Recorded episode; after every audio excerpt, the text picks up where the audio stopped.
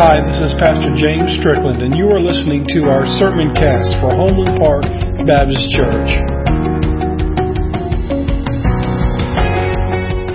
Last week we looked at the parable of the sower where Jesus he taught us about the different responses people would have to the teaching and the preaching and the proclamation of God's Word. And we know that because at the point this was written, the New Testament was still being lived. The New Testament was still being fulfilled. But at this point, Jesus was telling them that to grow, we would have to stay in God's Word. And for them, it was the writings of the Old Testament.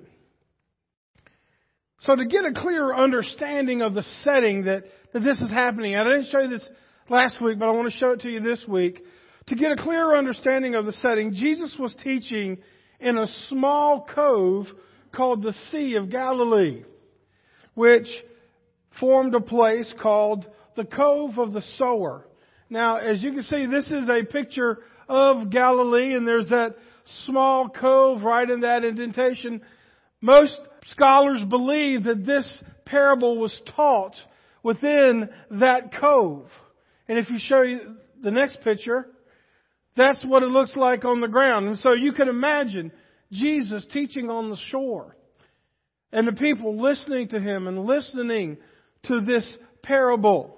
And it is believed, you talk about a miracle, uh, I, I, enjoy uh, trivia and I enjoy sound uh, information as far as technology and microphones and PAs and, and amplifiers and guitars and all that stuff. But it's pretty amazing to know that because of the layout of that cove there, there was believed anywhere from five to seven thousand people were there listening to Jesus without a microphone.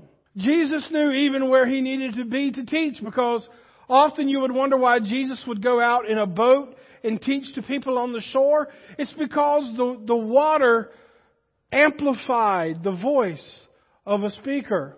If you ever tour and you see maybe some of the old theaters that they would have where they would do the, the Greek plays and whatnot, they were constructed. They didn't have sound systems, but the sound you could whisper, and somebody else on the other side of the Colosseum could hear it. But this was a large seaside concert where there was no sound system, but the people could hear everything. So today we look at the follow up to the soil, which is the parable of the wheat. And I want you to imagine yourself on this shoreline in the Sea of Galilee, in this small cove, as Jesus is teaching. Does your heart long to hear what the Savior says? Could today be the day that He opens your eyes to the meaning of these parables? Let's pray. God, thank you so much for what we've experienced to this point in worship, Lord. And I pray as we read your word that it would not return null or void, and that, Lord, you would teach us inspire us and motivate us not only to give our lives to you, but to live for you as well, Lord, and to share it with others. For it's in your name we pray. Amen. So we're going to be in Matthew chapter 13, starting with verse 24. If you have a, a smartphone or, or a, a device like that, we are on the Bible app under the events tab. You can get the, the notes there as well or to be on the screen. Verse 24, chapter 13 starts with Jesus saying, Here is another story Jesus told. The kingdom of heaven is like a farmer who planted good seed in his field. But that night, as the workers slept, his enemy came and planted weeds among the wheat and then slipped away. When the crop began to grow and produce grain, the weeds also grew. The farmer's workers went to him and said, Sir, the field where you planted the good seed is full of weeds. Where did they come from?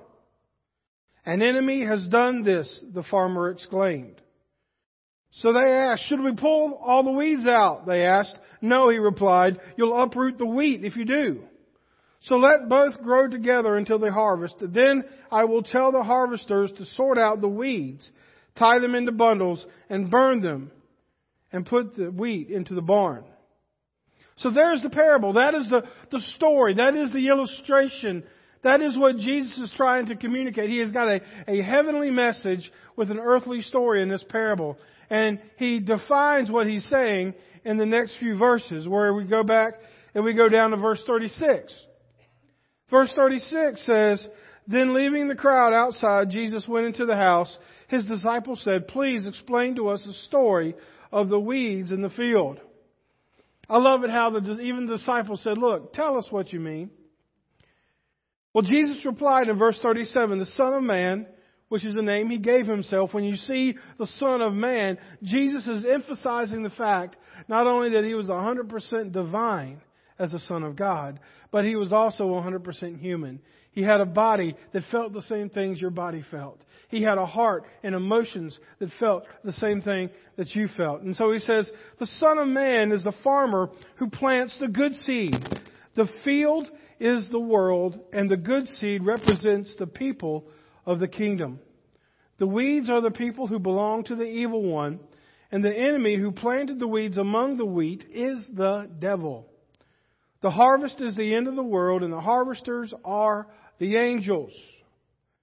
Just as the weeds are sorted out and buried in the fire, so it will be at the end of the world. The Son of Man will send his angels and they will remove from his kingdom everything that causes sin and all who do evil. And the angels will throw them into the fiery furnace where there will be weeping and gnashing of teeth. Then the righteous will shine like the sun in their Father's kingdom. And anyone with ears to hear should listen and understand. So what we see here is that Jesus did not sugarcoat the message.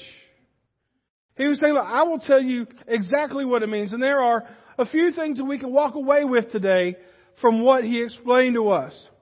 The first thing we see is that only true Christians will experience God's kingdom now and forever.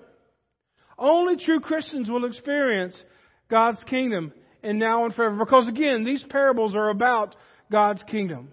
About the kingdom that we hope to, to experience one day, but also the benefits that we have in living with Him and for Him on this earth.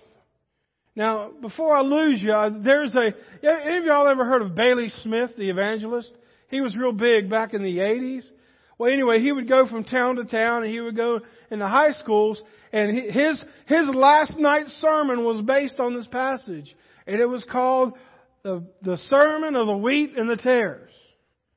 And he basically made it out to where, are you a wheat or are you a tare?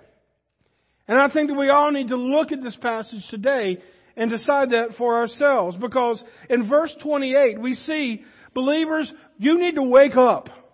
And I need to wake up. We have an enemy. We are at war with the devil. It's time for believers to wake up and recognize that there is an enemy among us. Folks, there is a snake in the nursery, not literally. But there is a snake ready to pounce on your family, on your children, on you. There is a snake in the proverbial nursery. Or as some of you farmers used to hear, there's a fox in the hen house. But folks, we are at war. And, and there's, even this morning as you got up, I'm sure that there was that temptation to hit the snooze button, to roll over and say, well, I, you know, I just can't do it. You know, we got some other stuff to do today. While others, they can barely walk, but yet they wanted to be here today. Not because I'm great, not because the church is great, because God is great. And we experience His kingdom when we are together and the devil does not want you to do that. Some of you did not experience demonic resistance until you drew the line in the sand and said, God, I'm going to live for you. The moment you do that, you are a target and a mark for the devil. But that's okay. The devil can only touch you to the point to which God allows. Because God's hand is upon you. And so we see that Satan is more real than you think, and he is working against you, your family, your community, and your world. In verse 29, we see that you don't know what's planted until it starts growing. As we saw in this parable, Jesus said, look, you know, some of us wonder why God doesn't do a flood and just wipe out everybody and start over again. That's not what he wants to do because he doesn't want to wipe out everybody. He wants to judge the good and the bad and, and, and honor those that love him and punish those who don't. What you see in this parable today as harmless, this little sin that you allow into your life, this little sin that you allow into, into your browser history, this little sin that you allow to come into your lives and off your tongue and before your eyes and, and in your heart. This little thing is just a little thing that, that you say you haven't handled. It's growing among what God wants to do in your life. They're growing simultaneously. There is good and evil in this world. And so the small chase, the small choices that you and I make today will be the ones that we will be judged by later. Yes, the small choices you and I make today will be the ones that we are judged by later. But we have been conditioned for that. We know that we can go out and we can buy whatever we want and pay it for later. We could lay it away. We could put it on credit. Or we could just claim we're bankrupt and just walk away from it. We just want what we want. That's not the way God wants us to live. It's just living from want to want. We've been conditioned to just make our choices and not worry about it later. I don't know about you, but We've got several young boys in here that, and, and between the nursery and us, we've got some young boys. Those of you that are parents of these beautiful young little boys, what would you do if he brought home a baby alligator he found in a creek? It could happen. It could happen. What are you going to do? You going to keep it? They beg you, he's such a cute alligator. It's so cute. Look at his long little beak and he's so cute. Can we keep him, please? Maybe you could buy it a collar. And maybe, maybe you can walk it down the street and teach it to fetch. Maybe you can even let it sleep in the bed with you. I don't know. but I guarantee you what? Eventually it'll grow into something that will kill you. Don't let sin alligators into your family. They look cute.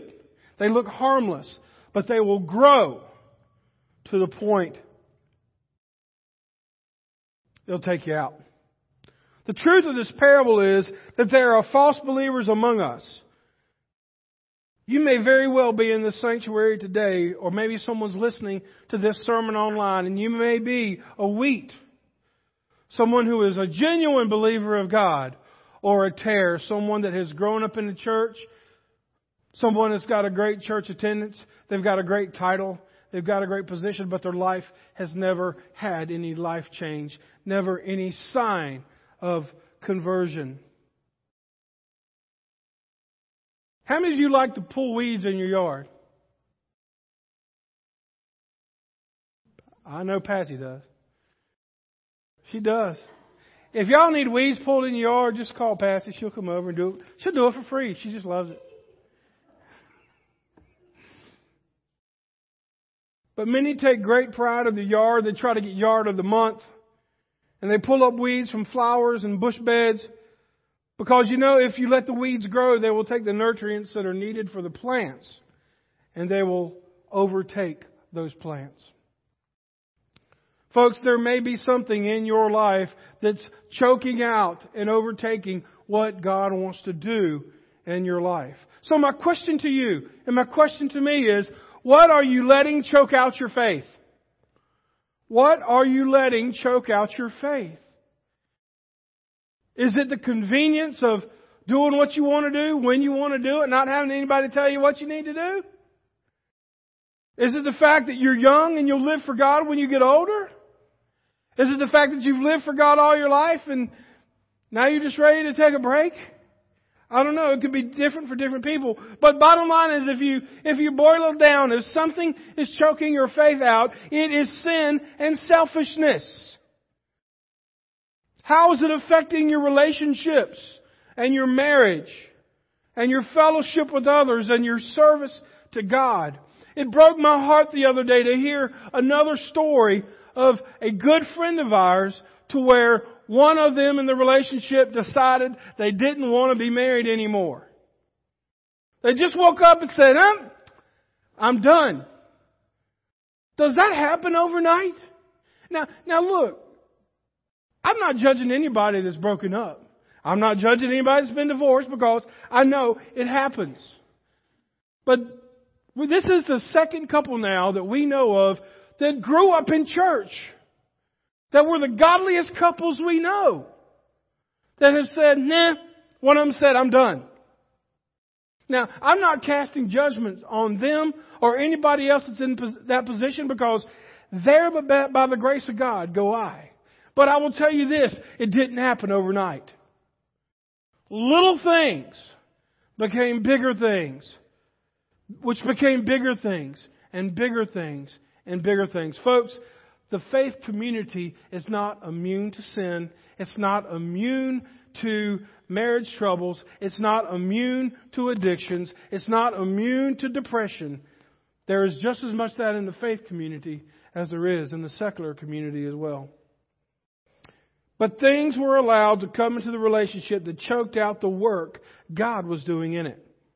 It was slow, it was subtle, and it was devastating. So, my friends, in your relationships, in your marriages, in your relationship with your children and your grandchildren, if there are little weeds that you've allowed to grow, I beg you, I plead you to deal with them now before they become too great.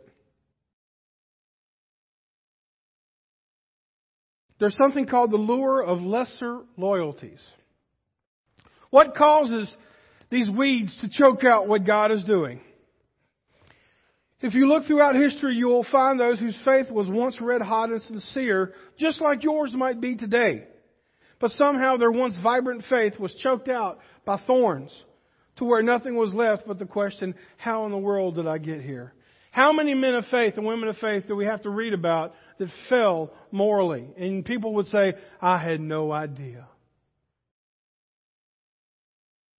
We all know that these thorny weeds don't take over overnight. Rather, they grow small. And they come in subtly.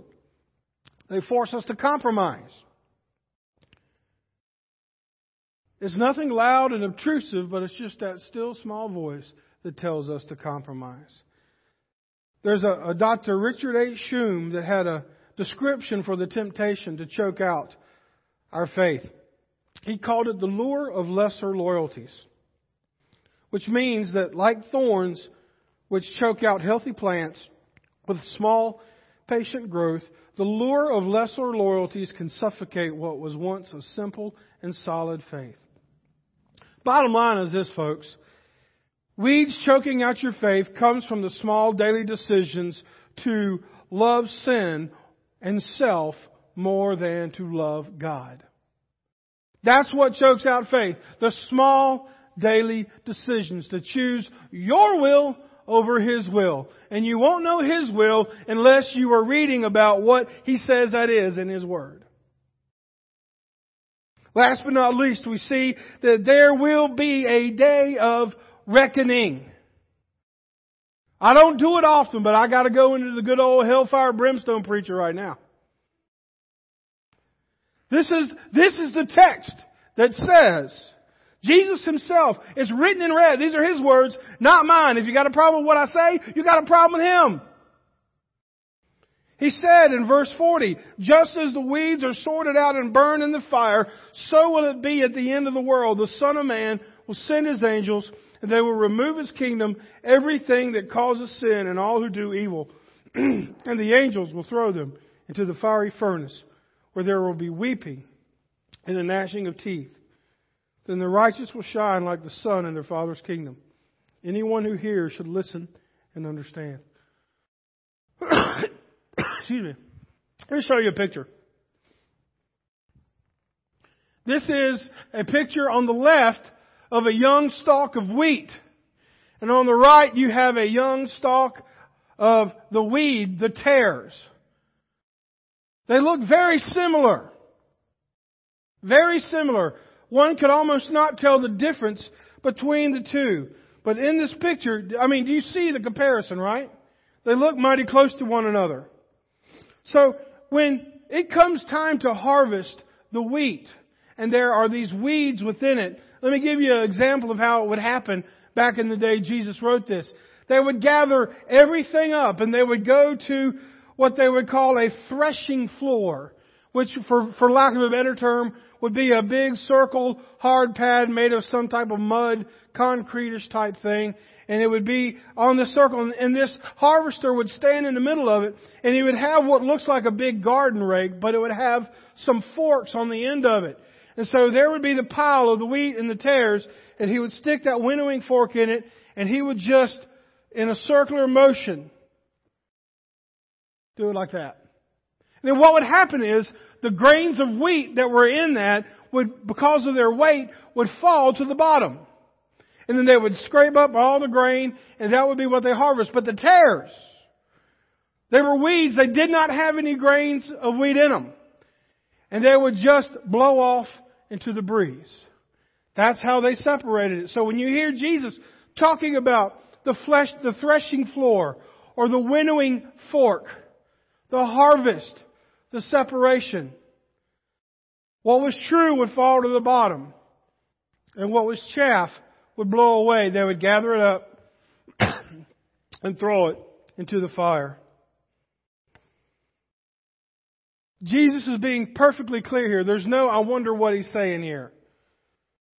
Right now, the wheat and the tare are allowed to grow together. Right now, as we live, as you are hearing this message, as you are hearing His Word proclaimed, in this world, in this church, on your pew, in your life, God is allowing the real and the fake to grow alongside one another. Excuse me. There has never been a day that has been more important for us to share the gospel because Jesus will come back. And there will be a judgment. And my fear is the hardest person to reach is not that person walking down our streets. It's not even that person in the Ivy Halls of colleges that are saying there is no God. The hardest person to reach is the one that has been in a pew since they've been born and never know Jesus. That is the hardest person to reach. The person that claims to be a Christian, but their lives give no fruit to bear to that witness.